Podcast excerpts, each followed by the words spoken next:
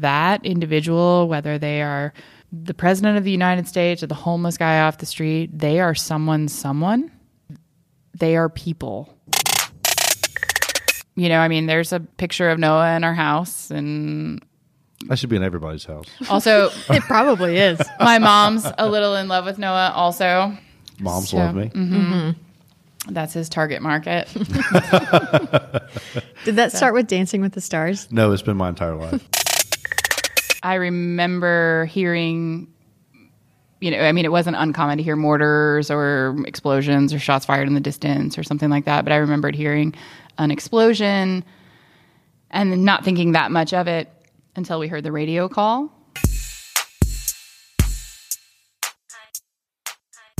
Welcome to Medic Mindset. I'm Ginger Locke. In this episode, we capture the story of Noah Galloway and Ashley Liebig. In 2005, he was an infantryman and she was a combat medic, both assigned to the U.S. Army's 101st Airborne Division serving in Iraq. When Noah was injured by a roadside bomb, Ashley, part of his medical team, started talking to him, and their conversation has lasted over a decade. They've both gone on to do amazing things in that time. Ashley is the clinical manager, flight nurse, and rescue specialist for Starflight in Travis County, Texas. Noah wrote a book about his recovery, and the title of his book tells you how he lives his life.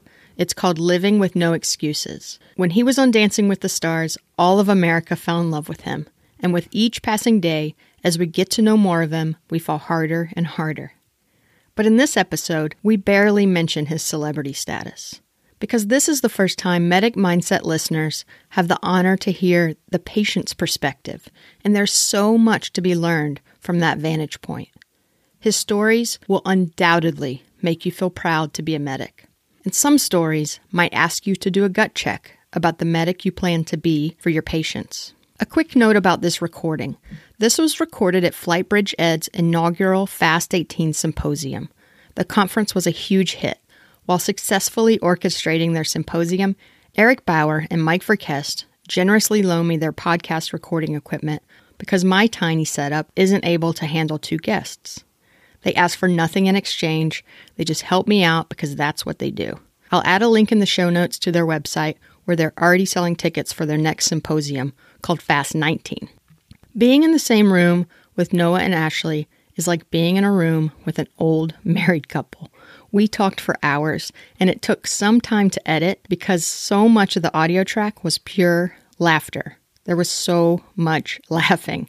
These two are beautiful as individuals, and they're only made more beautiful when they are in each other's company. Listen to the whole episode because the gut check, at least for me, came toward the end when he describes what it was like to be completely dependent on his care provider while confused and in pain. Ashley, Noah, thank you so much for trusting me with the story of your friendship. Do you remember when you first met Ashley? I do. It was in Iraq. We went to pick her up so she could come to our company. You know, you're in an infantry unit with a whole bunch of men. I get out and I see her. It's dark, but she's a female. Good enough. I said, um, I was like, hey, how's it going? You know, I'm introducing myself, turning the charm on. And then on the radio, it says, hey, can anybody get that female medic's roster number? And I grabbed the mic and was like, yeah, I got her right here. Jerry, the platoon leader, goes, "Oh, Galloway, you're with the female. Why am I not surprised?" And it was over the radio; everybody could hear it. And I'm like, "Oh crap!" Well, that just killed everything. So then I kind of just eased back, and that was when we met, and we brought her back to our to the potato factory. Why do you call it Potato Factory? It was a potato factory. Oh, Nothing about it made you feel like it was a potato factory. That was just what it was long before anyone took it over. Because we were not the first unit to be there, but it was a, a building that wasn't very big that the entire company fit in. do you remember the first time you met Noah? it was absolutely pitch black dark and i just remember being super nervous to be the only female medic and going out to a place that was known for being an awful aid station and they had seen a lot of traumas and a lot of casualties and my role was to take care of women and children and so i think i was nervous and then he came up all easy and confident and then everyone laughed when his lieutenant edson said that over the radio and You went to take care of women and children. That was my mission Yeah. was uh, women and children just because of the culture and respecting you know if they had injuries where we had to disrobe them and that wasn't appropriate culturally that was the goal of the mission at that time and then i ended up taking care of our guys too How long did you guys know each other before his injuries? That's a good question. I've wondered that too. It wasn't very long. i think a day or two Oh my gosh. Yeah. Oh, it was, it was close. Like we mm-hmm. met and it was mm, like okay. the day or two after So you didn't know him that well. not at all And then you got naked in front of her real quick. real quick. So I roll. Wasn't my best moment though. It's not how I would have chose it. When I first met Ashley, so I met her on the internet first, and she was this larger than life international conference speaker, and I didn't know she was in Austin. I was just like, who's this Ashley Liebig? And forever I called her Liebig until someone corrected me. You were like, hey, you're a foam friend. And I was like, oh, she's in Austin. Oh my gosh, I had no clue. And then it turned out she was a Starflight person. And Starflight to me, so I worked 911 EMS, a county adjacent to Travis County, and we would call Starflight. Starflight to us was, and it still is, um, that meant everything was going to be all right, right? Like we had multiple patients. We were in a low resource environment. We had firefighters responding from home, volunteers. It was rural. Starflight represented comfort, safety. The sound of those rotor blades sounds good. Mm-hmm. So I was thrilled to meet you in person. You've been larger than life to me. The more I'm getting to know know you, and the more that you share about yourself, the more I realize like we're the same. We're the same. We're two people that have had crazy challenges, crazy life experiences. You're like an onion, you're slowly peeling those layers and sharing those with me. And you shared some stuff that you wrote that's been helping me figure out who you were, and I want to read some of it. Uh, this is talking about the men that you took care of. You said, I grew to love men that I barely knew. It was an overbearing mother kind of love. Were they drinking enough water? Had they been eating? When did they last get a fresh uniform? Had they gotten mail? Did they look sick or exhausted beyond the normal exhaustion? And my persistent inquiries landed me the title of mom. You know, it's funny. You were explaining what Starflight means. That is exa- that's exactly who Ashley is. She's that person that you feel better when she's there. She's comforting. She's yeah. She's can be overbearing and controlling, but you accept it because it's who she is. As you were explaining Starflight, I mean, it is. It's no surprise that that's how it feels with that whole entire group because she's that. Is that how you related to them as a mom figure? Is that how you would describe that relationship? I think a mom or a sister, people always ask, How was that being with a bunch of guys? Were you nervous or uncomfortable? That couldn't be farther from the experience. I was so protected and so well loved and so safe. They looked after me like they would their mom or their little sister, almost to probably their detriment sometimes, you know? And it got to be, you know, I'd get up in the middle of the night and need to go find a porta potty and I'd have somebody standing there, you know, with a weapon with me. And so I was like, can I pee alone, please? so once I gathered that or had that reputation of the person that they could come to or talk to, they just started calling me mama. Was there an age difference or were you identical peer age group? People there were from, you know, 18 to in their 30s. I was at the time 26. So no, I guess I'm an old soul. I don't bring up gender in this podcast. To anybody listening, I am a man.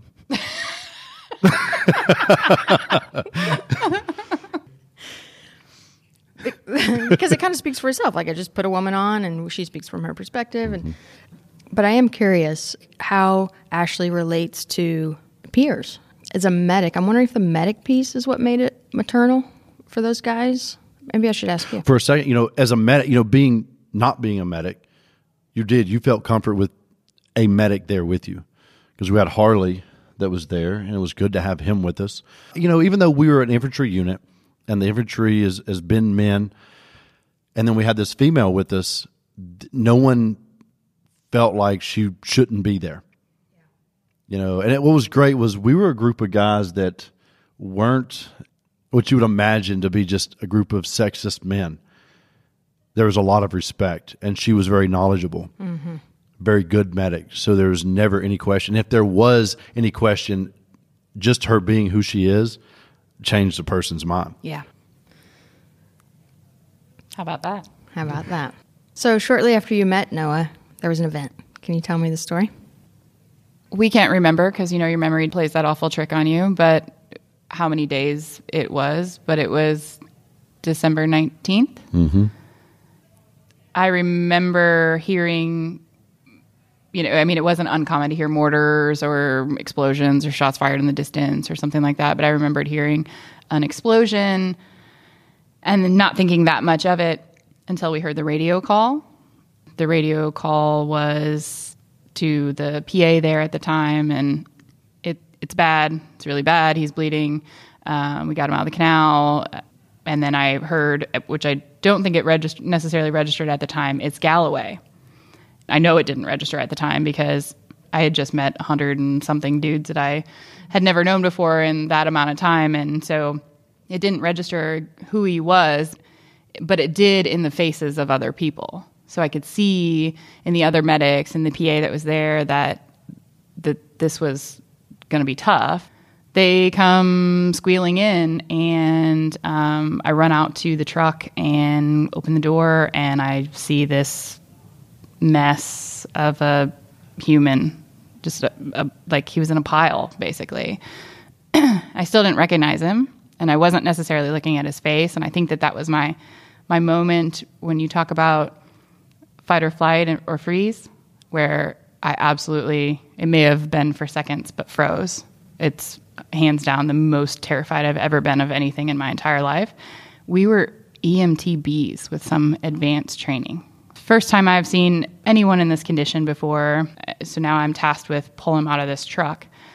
All I can see is these doe eyes of the other guys in the truck not knowing what to do and I just grab him and his arm was hanging by the tendons and ligaments. I remember thinking, what do I do with this? But his hand was still attached intact. And so I just took his hand and I tucked it between my cheek and my shoulder and held my shoulder up like you would have, you know, a phone and pulled him out. We put him on a stretcher and we took him in and we called for a medevac and we worked the call. Noah, was anybody else with you? in the Humvee, there were two other. There was uh, Jerry Edson and Davis was the gunner. Of course, I don't remember any of it. I know that everything hit my door. Jerry had his left wrist shattered and all the bulletproof glass cut his face up.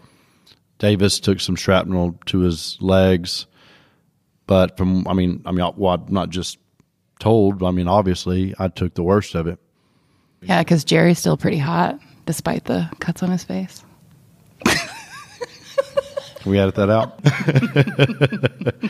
I'm sorry, you set me up for that. Uh, so you don't remember? I don't. Uh, you know, I don't remember any of it.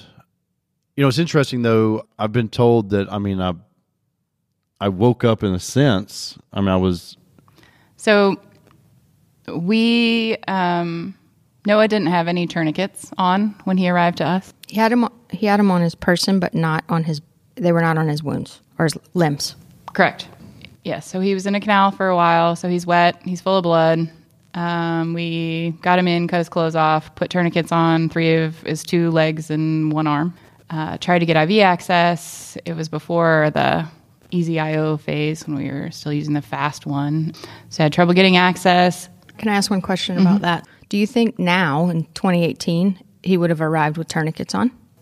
You know, I think about that a lot because I have to wonder if the human factor for the people that arrived with him was not the same. They weren't, yes, would I put tourniquets on someone if I came? But that's what I do for a living. They're infantry soldiers. Were their weapons clean and prepared to fire and all those things? 100%. But did they practice putting tourniquets on every day? No. And so if you don't have that deliberate practice, then is that the first thing when you see something that's horrific? When you see one of your mates in this scenario, is that what your brain goes to? And I, Well, we- I don't think so. we weren't doing a lot of injuries.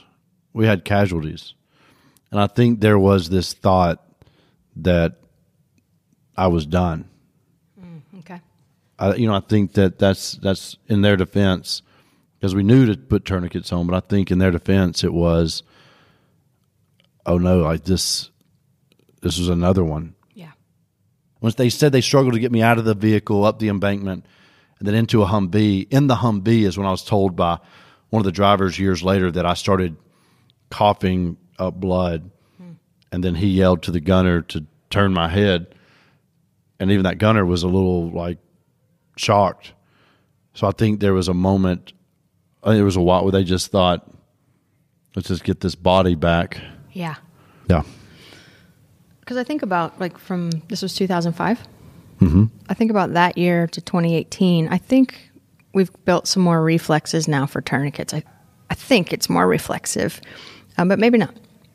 That was before you know EZ-IO. It was it was a different it was a different time with trauma. Like Yeah. it's it's it's this wartime that brought it informed us so much about trauma care. So you put tourniquets on. There were probably four or five of us taking care of Noah. Um, a PA was at his head, and, and then I was just to his right side, and then the other guys were at the legs. So we got tourniquets on. They worked on his access, and I got stuff ready. I figured we were, we would intubate him. So his face is covered in blood, and his jaw is absolutely broken. He's missing teeth. He's he's a disaster, but he's fighting. He's still awake to some degree, moaning. So I was helping um, the PA get airway stuff together. They still couldn't put him out. He's still flailing and fighting. And so I did the only thing that I knew how to do to hush the he's going to die. If the medevac doesn't hurry up, you know, a lot of swearing, a lot of tourniquet this, he's bleeding to death, he's going to die. The only thing I could think to do was to talk to him. And so I did and said probably a million stupid things. For sure, something about he must buy me drinks when we get back because he was bleeding all over my boots and that's rude. And he was going to be okay. And I was lying because I thought I, I was certain he was dead. And um, everything was going to be fine. And I'd come visit him in Alabama and this was going to be, and this was all going to be okay. And he was tough. And I just kept talking to try and cover up the sounds of the things that were scary. And you told me this was your first call Ever. As a, I, I find that really interesting that you had the wherewithal to like be externally focused on Noah and like think about his experience instead of your own, and that you were talking to him. I don't know if it was me talking to Noah or me talking to me because it absolutely, hands down, was terrifying. It was the worst thing I had ever seen. I could feel the anguish in the room from everyone else. I knew that I was absolutely powerless in that situation to do anything. And so that's the only thing that I knew how to do was to try and make those moments better. Those are all really scary words. Bleeding to death, tourniquet, gonna die, can't get access, medevac won't come. So, what is the first thing you remember? I remember waking up briefly in Germany, and it was Christmas Eve. I was clueless to where I was, how I got there, what was going on. I had, I, as I was, you know, medicated and in and out of it, and just I had had this dream that because we were dealing with so many roadside bombs, I had a dream that someone said these explosions are so hot that it can fuse your bones together. So as I laid in the hospital, my jaw was wired shut, but I didn't know it. Why was it wired shut? My jaw was shattered. So they, they you know they reconstructed it and then it was wired shut. We have to pause for a second because my boss is calling me. So Ashley asked us to pause. Eh, she kind of told us to pause. And Noah and I, we're not really the kind to be told what to do. You'll hear her come back in after we've had a chance to talk about her when she wasn't in the room. Do you think your brain registered her talking to you? Well, I mean, it wasn't too long after we reconnected because she was sent back to where battalion was. And once she was there, she had access to the internet, reached out to me while I was at Walter Reed. Once she did, I knew that someone took pictures to document things. So I said, Are there any pictures of y'all doing first aid on me? You wanted to see that? Well, she was hesitant to even say that there was. Then, you know, I, I stayed on her and she said, Yes, there are, but I don't know if you're ready to see those. I mean, I'm still in a hospital bed, mouth still wired shut. And I said, Yes, I want to see them. So she emails me these three pictures. And yeah, I mean, my arm is off, both my legs are torn up, my jaw is shattered. I saw the picture in your book. Yeah. Well, all I saw was the fact that my clothes were cut off and it wasn't a good look. And my email back to her was, I was in the water and obviously it was cold. and her response was, You're an idiot. Your body was trying to protect the organs and all the blood was, I mean, because it was bad. I mean, I've seen bad and this was horrible. and it, that's all I could focus on. It was, I, I was like, oh my God, not only is this picture out there, but this female sent it to me. But anyway, you know, fast forwarding, we become very close friends, obviously.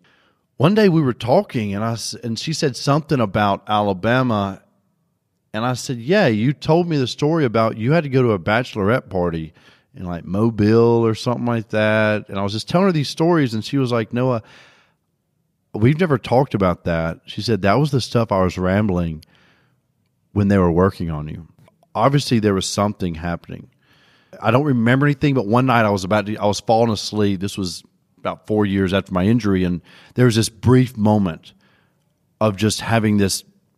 I, mean, I hate flashback sounds corny, but this this quick moment of remembering like I was fighting for my life. Something about it felt so real that I think that was part of it. I think it was my because they say your mind. Well, they they I've been told can protect you from things. There's nothing I think is protecting me. I think it just doesn't remember. I would love to know it. I don't like that there are several days that are erased from my mind. Mm-hmm. You think that's why you wanted to see the picture? Like, yeah, I wanted to see it. You, you want know, all the info. I do. I, I, have pictures of the Humvee, you know, and after it sat in the water for a long time, even they pulled it out, blood was still pouring out of it. Dang. Yeah. I mean, there's a lot. I mean, she mentioned that she felt like this guy's not going to live the PA, Captain Segui, told me years later, he said, Yeah, your brain without went without blood for so long, I knew you'd never walk and talk again. I was just hoping to save your life. You know, the fact that it came through the other side, I mean, they eventually were able to get me out, get me to, you know, a camp outside of Baghdad where they worked on me there, there to Germany and Germany to DC. But even in Germany, apparently my parents said that they were hesitant to, you know, to say I was going to make it to DC to Walter Reed. And then they said, you got to fly to, to Germany my parents got everything ready, and the day they were going to fly to Germany, said, "Never mind, he's stable enough. We can get him to Walter Reed." From my understanding, if they were going to leave me in Germany and fly my family to Germany, it was basically for my parents to have their goodbyes. And then suddenly, I was good enough to fly. And in the months following, as you started to recover, what was that like? You know, as I as I laid in the hospital bed at Walter Reed. My my parents were there. My sisters came up. I'm sure at one point a doctor may have explained to me. I don't remember. It. The only thing I remember was my mom explaining to me my injuries that I'd lost my left arm above the elbow, my left leg above the knee. My right leg was severely injured. I had some injuries to my right hand. My jaw was shattered. My mouth was wired shut. So she's telling you that you didn't already know that? No, I was clueless. Take a step back. You know, I was telling you about when I woke up briefly in Germany and I had that dream that someone said that the explosions could fuse your bones together. As I laid in the hospital bed, I thought my jaw had fused shut. And with my one hand, I was trying to pry my mouth open and didn't even notice that there was not a left hand doing anything. I was so out of it. So it was a lot of in and out. I remember the morning they flew me out. And I do remember there were three Air Force medics that rolled me out to the bird to fly out to go from Germany to DC. In the vehicle going out to the plane, there was an old gentleman that was talking out of his head. Because of his rambling, I, for a moment, forgot that I was hurting. And I had this strange look on my face. And one of the medics told me that he was dying and he was they were flying him back to the states to be with his family and i just listened to him talk and it distracted me and these i remember it was two females and a male that that took care of me and i could be sitting at a table with them right now and wouldn't recognize them but they were so caring that i mean i i fell in love with them i'd have married any one of them at that moment you know either the, the two females or the male. Didn't matter. I was in love. They were so good to me. And then I remember the moment they said, "We're about to land. You're about to go. You're about to go back to sleep." And they gave me something, and then I was out and woke up as my parents were walking in. Do you know who they are? I don't. See, they have no clue. Probably today, wherever they are, they don't know how much don't. that means to you. You know, and I've had the opportunity to speak at events. I think I was in Chicago, and I spoke to a, several hundred trauma nurses, doctors. I explained to him, I said, you know, you may never have a patient that ends up on the cover of Men's Health, goes on Dancing with the Stars, but I will tell you that we remember you, even if we do not know what your faces look like. Never saw you, we are appreciative. And the- opportunity to say that to, to all these men and women that do what they do meant a lot for me. And then the response was huge afterwards. And in fact, because of that, I had a lady reach out to me a week later, said that she had three separate doctors reach out to her and said, We've got to get Noah in contact with everyone that was working on him from Baghdad to Germany to DC. So I have a conference call in a couple of weeks saved in my calendar. Well, we're going to be on that call. And part of it is she explained to me that it's for them to understand what can be improved, what worked, but I see it as an opportunity to say thank you. Because I mean, me and Ashley and our friendship, I mean, yeah, we we fight like cats and dogs, but the love is strong, and I tell her constantly how proud I am of her, and, and not only you know for what she did for me, but what she continues to do and who she's become as this powerful person that is just passionate about what she does. And what I know, but the listener doesn't know, is that you guys in this process have a friendship now. Oh yeah, I mean it's more than a friendship. We're a family. So y'all are in regular contact. Yes. See, I think that's something unique about the military medicine is that in the civilian world, we're not staying in contact with our patients, but you guys started as family. Yeah, I mean, because well, I mean, how often do you have a patient that's hanging around the hospital before they're injured? so I mean, yeah. So there's that that you know your medics. So there is something built, but uniquely, we only knew each other for two days. But because we were able to reconnect, I mean, her oldest, or I mean, her daughter and my oldest son are the same age. You know, there's so much that you know we know so much about each other, and because we've stayed in contact, I think we've been we've been good for each other. So how many years? Twelve years. You feel like you know each other like siblings? Yes. She stepped out for a second, but she will, I guarantee when she's back in here, she will say the same thing. We have a limit of how much time we can spend together. Uh huh. And we're gonna we're gonna be at each other's throats. And I have three sisters that I am very close to, and we have a limit. As we were coming to do this podcast, we're walking down the hallway, and she her voice gets real loud and says hey to somebody. I was like, "Oh, you're so much like Jennifer, my oldest sister."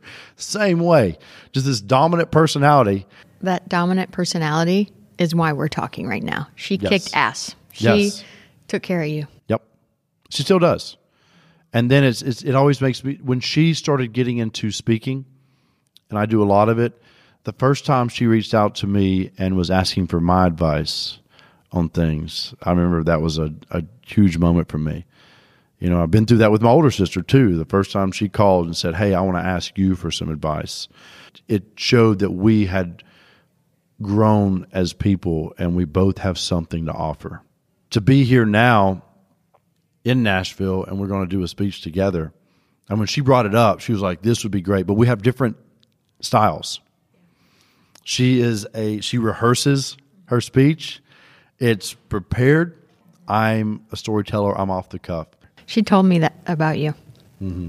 She's like, I've got it dialed in. This is what I'm going to She do. has no idea what I'm going to say. I don't know what I'm going to say. It's always very terrifying because I never know what he's going to say. warned the audience beforehand. I'm like, hey, don't know what's going to happen. It may be awe inspiring, it may be crap, but it will be genuine. so we were talking about how you guys have stayed in touch. You missed all the sweet things I said about you. The best relationship analogy we have is siblings. Do you feel like that matches with how you perceive your relationship? Am I the bossy older sister in this scenario? I did compare you to my older sister, Jennifer. Then yes. So, yes.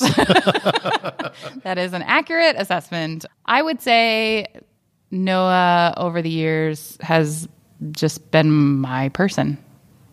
For people who know what that's about, he's been my person. So he's the person that when something really great happens, you want to let him know. When something really horrific happens, you also want to let him know. He's the person that you call with the questions or the I need advice or I just need to be really mad or whatever it is. And it generally never on my end, I never get any really good advice. He's not great at that, but he always makes me laugh. what was that about? You're terrible. You're terrible. I know. But you're terrible at advice. He's the worst at, at giving advice. No, you're horrible at taking advice. Oh, is that what it is? yes. Maybe. You're the We're- worst at The advice. limit I told you about, we've reached it. No, we still have 24 hours. We have a 48 hour limit. We can only be together like 48 hours twice a year before we get in a fight. Maybe I take that back. I No, can it's retract too late. it. Mm-mm. No, No, no, he's it's really- way too he's late. Really bad at. He's he's just bad at it. Oh, my God. You give terrible advice. You seem all right to me. Thank you. I didn't say he's not wonderful. Uh, you said you give bad advice. Can we play it back? maybe it's not that he gives bad advice. He just he maybe just doesn't give it at all. I think that's usually it. He changes the to- the subject um, with something very quick like it'll all work out and it'll be fine, and then he tells you some story that makes you laugh for like an hour, and so you forget. Which is that- probably actually exactly what somebody like you needs. yes, it is. You're 100%. welcome.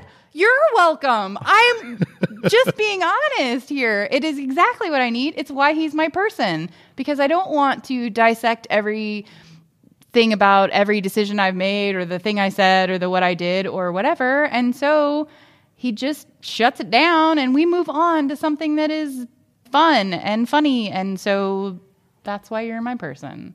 No, no, no. When you're out of the room, the one thing I said was like you are always there for me, and you have this knowledge that I am cannot touch. I don't know anything about.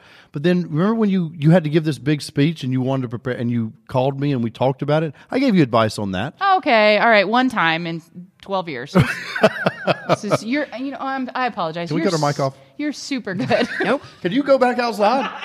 It was so nice in here. It was positive. yes. It was pleasant. It, I want. I can't wait for her to hear this back. She's gonna feel like a jerk. That is untrue. Untrue. So somebody that's never met Noah, okay?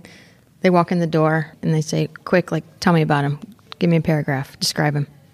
They don't know that he was in the military. They don't know what he's survived, how he's recovered. Gosh, that's really tough. For me, the military and injuries and none of that defines him. It really doesn't even occur to me because I've seen him do amazing things. When I think of Noah is he is an amazing dad. He's the best. He's got amazing kids and he's an amazing dad. That is hands down the first thing that I think about. He's a great storyteller. He's an incredible orator. He's a he's a good person. All of this sort of celebrity status and all the things that have happened, the parts that you don't get to know about Noah are the parts that make him Noah to me. It's the kid's parent who calls from the hospital and says, Hey, my kid has to have his leg amputated. Can you come by? And he goes. All the things that are the Noah to the rest of the world are not to me. The, they're the things that I, I've had really, I guess, an honor to get to experience. I got to be with him at the hospital in Nashville to visit the little boy before he goes to surgery. And those are the things that make him who he is. He has one of the kindest hearts of anyone that I know. And as you're reassuring other people that are going to have amputations and you're telling them like you're okay, like this doesn't define you. Is that true? Is Yes. that is that your truth? It, it is. You know, I'm. I mean, not with a with a child, it's different. But I've met with adults that have, you know, had an injury and they were amputated, and I've I've been truthful with them. I'm like, you know, it's this is going to suck in the beginning, but with every dark day you have, it's going to get better. And then with each passing day, it, each week, each month, each year, it just gets easier and easier. What I've had the privilege of experiencing of being in the public eye. She mentioned that time she was with me and we were at it was Children's Hospital in Nashville. I mean, the child was young, but the parents needed to see someone walk in with an injury that has been successful, that is physically fit, that as a parent, I mean, my parents went through it. My father's missing his arm, but here I was missing an arm and a leg. They were terrified of what was going to happen to me. And so for those parents to see that there's more, that, I mean, that's been the greatest gift that I've been given to be able to show because that those moments feel incredible to feel like you've actually done something good. Yeah, and you mentioned um, that you kind of advise them like there's going to be dark days. Mm-hmm. What does that look like? What was that for you? Well, I tell them because I want them to know that I don't want to sugarcoat it. Because then when they have those struggles, they're like, "Oh, you know, I was told this was some days are going to be rough." Because if you don't realize the reality to it, well, then it could hit you, it can blindside you, and you think that you're kind of alone in it. My I struggled a lot. I, I think you know, in in my depression, I went through denial was what I suffered the longest. I refused. I mean, I knew I was injured, but I refused to accept that there was an issue. And because of that, I didn't get any help. I didn't do anything to change. And that was several years, several years of darkness for me. And Ashley was there with you. She was. We were friends, and I, and I. We've never talked about it, but I know there had to been moments for her where she was just probably at a loss in what to do, and I don't know how much she knew of how bad it was, because even though I was closer to her than anyone, I was bad about doing what I, you know, you read in what you have, the notes you have in front of you. She talks about putting on this this front and being Wonder Woman. I was Superman. I portrayed myself that way and didn't want anyone to see my weaknesses, which I looked back and was like, that was the dumbest thing I ever did. Because, you know, when it comes to depression, I say this to people all the time you think you're strong by taking it on alone, but that is pure weakness because all you do is you let it own you. And coming out with it and, and getting help, doing something about it, that takes real strength. And I didn't have that for a long time. I think you said that you, you've never talked with her about that. No, I don't think like I don't know how much we haven't really talked in depth about it because when I, I was reading what she wrote, and it was you know uh, she wrote this incredible piece about you know the things she went through and the struggles she had and how she was going and talking about mental health, that she wasn't taking care of herself. That was exactly what I was doing. I was giving speeches and was BSing my way through them. And I see then when I read the part where she said she was Wonder Woman, I was like, oh my God. Here I was. I thought I was Superman. I was always this protector. And I didn't want to lose that. I'd lost two of my limbs. I'd lost the ability to protect, and I didn't want to lose the image of it. And it took time for me to realize no, there is more to offer, but I can't do it until I take care of myself. And it was actually realizing that it was my kids that were my motivators. It was the thought of my children that was the motivation to go, okay, I got to get back up. I got to push a little harder. One thing led to another. It was like eventually it all turned around. My goals were set on being the best father I could be. Everything I do revolves around them. And that's what got me up and going. And I think that, yeah, I, as close as I was to Ashley, I don't know how much we talked about it because I think there was a lot that we were going through at the exact same time, and neither one of us talking about it. Would you say that's? I think intuitively, I knew, but Noah was always so content to be everything's fine. It's no big deal. I got it. But she gave me that you you gave me that she she was there to just let me know she was there. Like I didn't have to tell her everything. No, I think you're exactly right. Like you know, which makes me let's take a step back to my not giving good advice. She was there for me to not really give me advice, but let me know she was there and, and make me feel good. Kind of like when you call and Boom! ask for advice and I make you feel good. I know. this is the point. Oh, was that the point you were making? Oh, full circle. This relationship is exhausting. I have a question I wanted to ask, probably Ashley. And the question is I remember my first like acute call where uh, the patient was alive but ended up not living, right? They were alive with us but then died. I was lucky enough that the spouse to this patient happened to work in healthcare and so I could talk to the spouse and follow up. And I followed up. I wanted to know all of it. I wanted to know every detail that they became an organ donor and that the family f- flew in and they got to be at the bedside. And I've attributed that to the fact that it was my first acute call. Um, but I think the other piece was that I had access to that spouse of the patient. Why do you think you've made the commitment to stay so close to Noah? I think at first we talked over. I actually sent my cousin to who was um worked for, or was in the Navy and worked for um, the hospital in DC. I sent her to check on him, and for me, it was more of an a responsibility to the unit. These guys are crushed. He's the guy's guy. Everybody loves him. He's Galloway. He's fun. He's easygoing. He's the best. Everybody loves him. He's hilarious. He tells great jokes. And they were devastated. And so I wanted to be able to be the one that gave him the news that he's okay. He's going to be okay. You guys are all going to be okay. If Noah's okay, we're all going to be okay. And then we started, we talked on the phone a few times while I was still in Iraq. And when we finally were able to email, we emailed back and forth.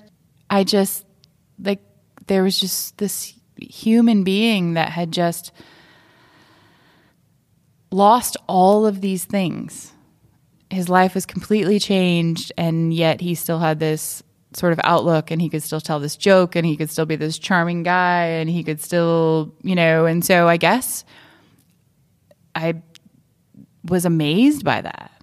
I don't know if it's because he was the first patient before I was in flight nursing. I worked in the cardiothoracic ICU, and I have lots of patient families that I have been, you know, I went to funerals and I'm part of their lives, and I've been indoctrinated as family, and but there was just something about Noah that was what you want to be. You want to have this optimism. You want to have this, it's going to be okay. And um, this sort of attitude that, like, well, I, I can do this.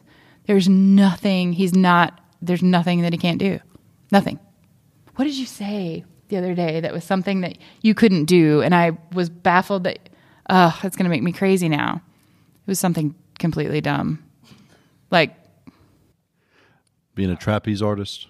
It was something completely ridiculous. I can't remember what it was, and I remember thinking like he can run marathons and do Tough Mudders, but he can't iron or whatever the thing was. I, maybe it was folding clothes. I can fold clothes. Can you? yes. I mean, I I've- don't. I've seen your suitcase before. yeah, I don't. I didn't before. I Okay, injured. that's enough. Now back to the point. I think that that he is the is a personality that I would want in my life and to be part of my world. It wasn't about this horrific experience anymore.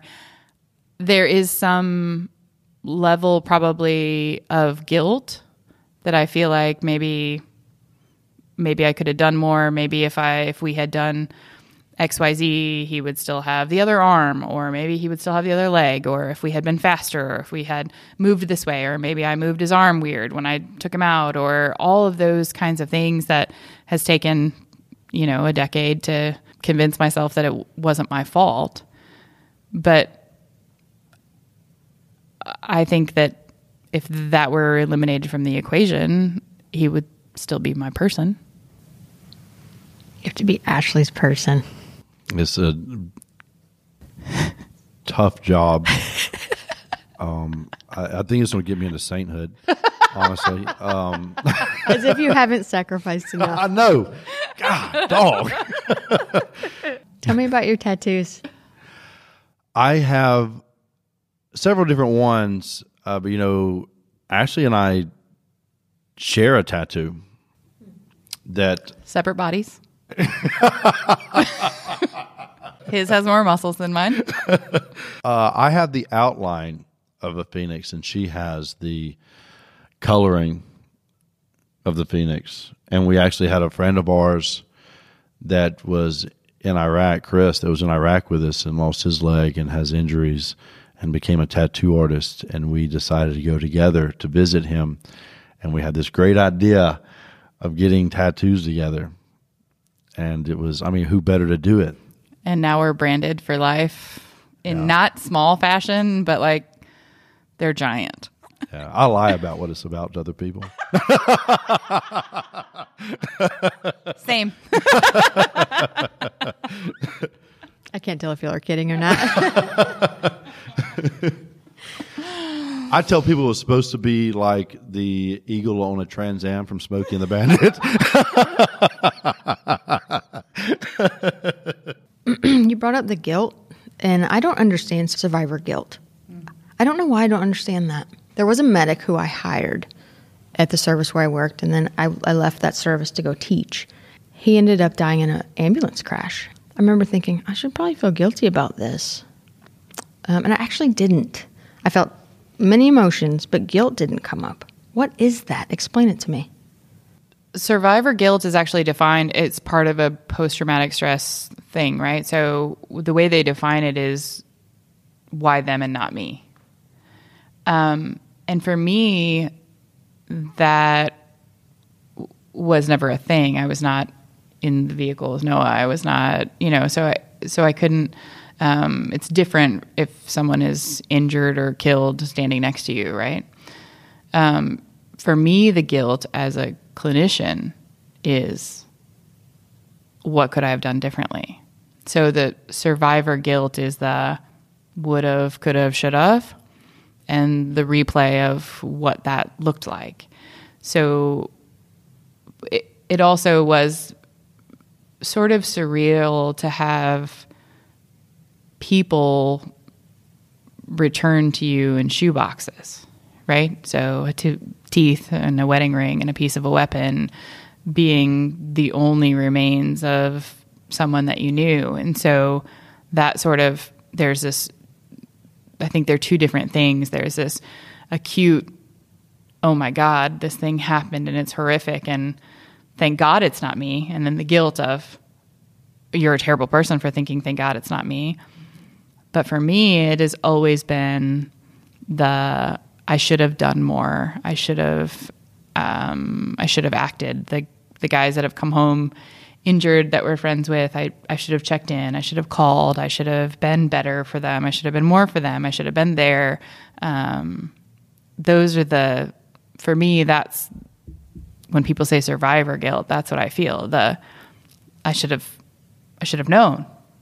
I should have known that they're in this terrible place and I should have done more. But I was selfishly invested in my own life and so I didn't do more. And so that's the I think that's some of the the guilt for these guys has, has is an intense amount of guilt. What do I what do I do? And how do I how can I do it? And how do I lend help? And how do um, how do I offer something to them?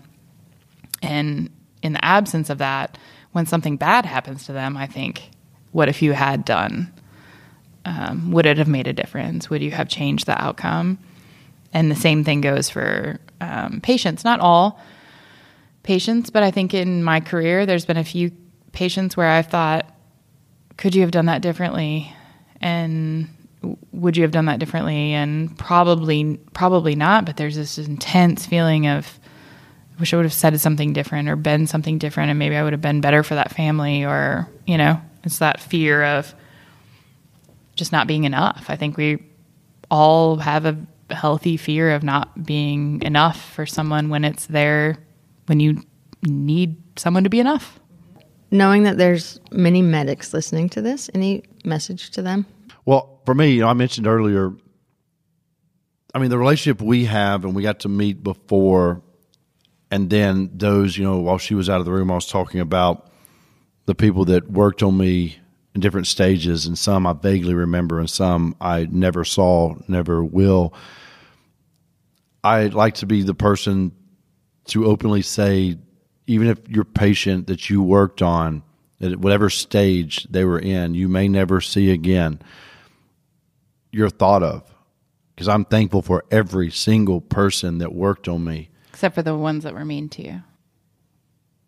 Can I tell my story? Can I say I think what that's I'm an saying? important part. You remember also the ugly Yes, people. there was. I, I avoided that during this when I was talking earlier. There was. Why in the Um, world would somebody be mean to you? I don't. I don't know, but it's How does that even happen? it was burned in my brain. Like he still has rage about it. Yeah. Look how red his face is when he's thinking about it. He's so mad right now. But to those other people, to the people that no, but I think it's an important part of the. That's an important part of. Did they know they were being mean? well, so I when when I mentioned about those two females and male, the Air Force medics that worked on me, and just how kind they were. I don't know what they were doing. They may have even sucked at their job, but they made me feel comfortable because here I was completely clueless and in the dark of what was going on and terrified because I didn't know what was happening. They calmed me down. They made me feel comfortable. And to have someone that was not having a good day themselves and wanted to tell me that because I was hitting the nurse call button out of confusion and scared while I was at Germany and I was being rude. I didn't know where I was. That is just the- inconsiderate and angered me. and I don't want to reframe it for you, but I wonder if it was ignorance, and that's why it's so important for you to talk about it, so all these clinicians can, like, they were ignorant to the fact of how it was affecting you. So, some of what N- Noah has taught me over time, just through sharing stories and telling about his experience, and those things have been what has guided and shaped me as a nurse. That boils my blood that you could have a confused patient not know where they are, not be able to communicate, to be in pain, to be afraid, and to be told that you're disruptive or being annoying or disrespectful or whatever that was. That boils, as a nurse, that boils my blood to the core. So when I'm teaching nursing students, I always remind them about putting yourself in that other person's shoes, right? That person is a person and they're someone else's person. Just as much as you love your brother or you love your dad or your mom or whatever, that individual, whether they are the president of the United States or the homeless guy off the street, they are someone, someone. They are people. And we don't get to do that. We don't have the luxury of acting like that. That's not part of being a professional as a paramedic, as a nurse, as any healthcare practitioner. So to be ugly to a patient in their darkest hour, to me, is it's beyond the seven deadly sins, right? It's the worst thing I can imagine. Those concepts were framed for me by Noah and living through that experience secondhand. It was I remember it so vividly. It was Christmas Eve. I didn't realize it was Christmas but I, I heard kids in the hallway singing Christmas carols. And I was in pain and I remember holding the button for morphine, and I guess somebody had told me, but I'm hitting it, I'm hitting it, nothing, and I'm hitting the nurse call button, nurse call button, and this male nurse comes in and says, and it's funny because I don't remember much about Germany, but I remember him saying, "We were away from our families. There are kids here singing Christmas carols to us, and you were being rude." And I read his name tape, and I repeated it over and over and over and over until I fell asleep. So imagine that. This few sentences that you say to someone in their care defines how they view healthcare for the rest of their life. That's the message that I share with nurses and with medics. And it's this tiny little glimpse of what we are, and you become that for that person. That guy devastated who we are as a people and as a community and our reputation with his lack of professionalism. This guy is four days out from an injury in horrific pain, and he's going to say that. So, in your weakest moment as a provider, you do not have the luxury of being that person to someone that you're caring for ever. Ever, ever. There's no excuse. Ever. You mad you weren't there? Oh my God. No, I'm actually really grateful because I would be in prison. You know, it it uh, reminds me of something I read once. oh, we're about to be enlightened. Insurance companies do a lot of research, you know, because it, it costs them money. They can save themselves money, and they found that doctors with good bedside manners get sued the least. And a doctor that is doesn't have good bedside manner, even if it's not his fault, is more likely to get sued because they, they. I read a specific time that they said that they interviewed somebody who where it wasn't or it was the doctor's fault and they wanted to sue the surgeon. And they said, well, actually, it was the doctor's fault. They're like, oh no, I like him, I, and they didn't want to sue him. You said that Noah earlier, uh, many hours ago. You said they may have sucked as like nurses and medics or whatever, but they were so nice to me, and that's what you needed. I did. That's all I needed. That's all you needed. Yes, comfort. Because you know I didn't know where I was, what was going on, and it's it, to be in a hospital bed after an injury. It is terrifying. With your jaw wired shut. Yeah, Your teeth fused together. I mean, that's. I mean, you're. yeah, I yeah I was so confused. That's that's a nightmare. Yeah, I'm sorry that that happened. I'm sorry. That it's embarrassing. Like it's the good thing is, is I you know I I know people like Ashley. yeah. It's a good thing to share. I can't wait to hear y'all's talk. We can't wait to hear it either. I mean, Ashley knows what she's gonna say. She already has the outline. Ish. Well, then she's, she doesn't know what I'm going to say and how she's going to Yeah. recover from it. If, if we're basing anything off of this podcast, it may or may not go very well. what random facts is Noah going to say?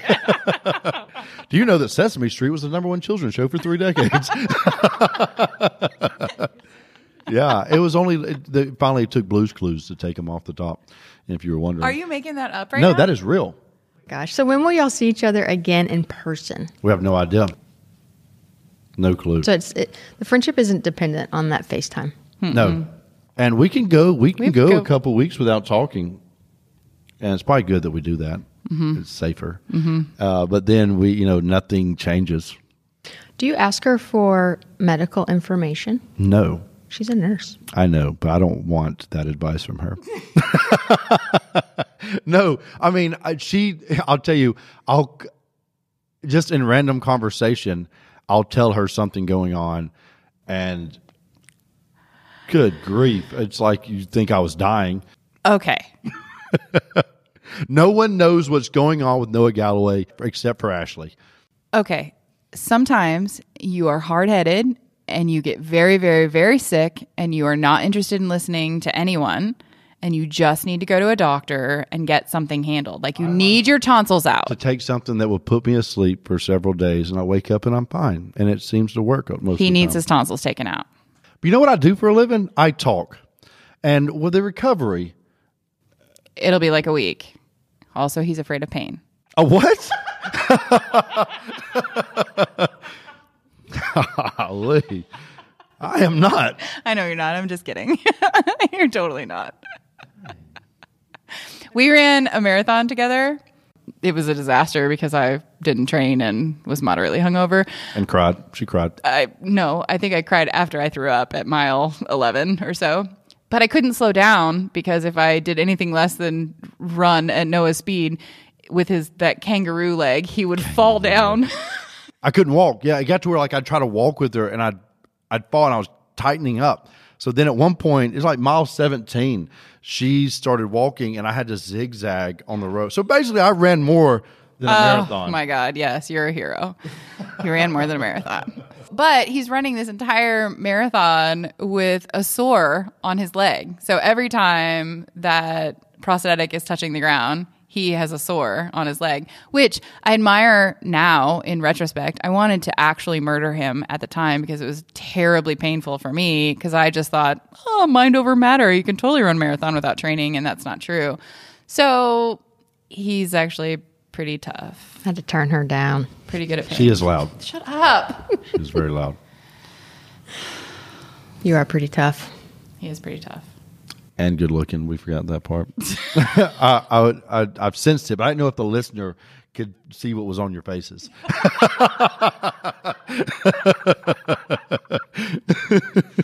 You sound like such an asshole right now. I love y'all. we love you too. I love me too. I knew it was coming. I knew it. Like I could I it with him. Like I know that was coming. You knew what he was going to say. Yes, I know. Like I. You can- knew I he was going to say, I love me too. Yes. This is explicit rated. Actually, did you know that I Ginger know- has an explicit? I Rated know when she cussed earlier, I was like, crap. This is, I really want to share this, but uh, my audience is, I am G rated. I will edit it to be G rated. Okay, thank you. and it'll be like beep, beep, beep, beep, beep, beep, beep. Something wrong. There's a lot of beeping going on. So much editing. Poor Ginger. No, it's going to be great. You guys are lovely. Y'all are an old married couple. yeah, she's very annoying. I'm okay. Alrighty. Okay. Yes. Actually, that sadly is not the first time that we've heard that. That you're annoying? Well, I'm sure a lot of you. Oh my God. You're a terrible person. um, yes, but this is the nature of our relationship and it is super fun. And is. at the end of the day, we he's still my person despite how annoying he is and how good looking he thinks he is. Oh, oh. Oh. And for a minute, I thought you were going, yeah. I know. Oh, thinks he is. I can edit that. I can make it. Yeah. how good looking. What did I say about idea. your driving on the way here today? That you were doing your best not to complain. See, I was making an attempt. he did almost kill us three times on oh my here. God. No, I did not. Oh my God, you totally did. Three times. But did we? We did not die. So you're welcome. So somewhere there's a room of people Yeah, we should go. that want to shake y'all's hands yeah, and tell you how go. wonderful you are. We could talk to Ginger all night about I'm how great you this. are. You I are know. enjoying it? Yeah. That makes me happy. Yeah. Isn't like, she the best yes. ever? I like, I like, that's why I want this. I want to share this. Yeah. we were supposed to be really well behaved, and this could be our document of like our friendship. I think when we're documenting it Yeah, factually. I know, but factually is not pretty. I just hear the soothing sound of my own voice. It is soothing. it's so humble, also. oh, she unplugged me. Now I'm just isolated. That may work. How's it sound now? I can't hear anything. I know. You just, uh, I, I, you just undid it, so now I'm done.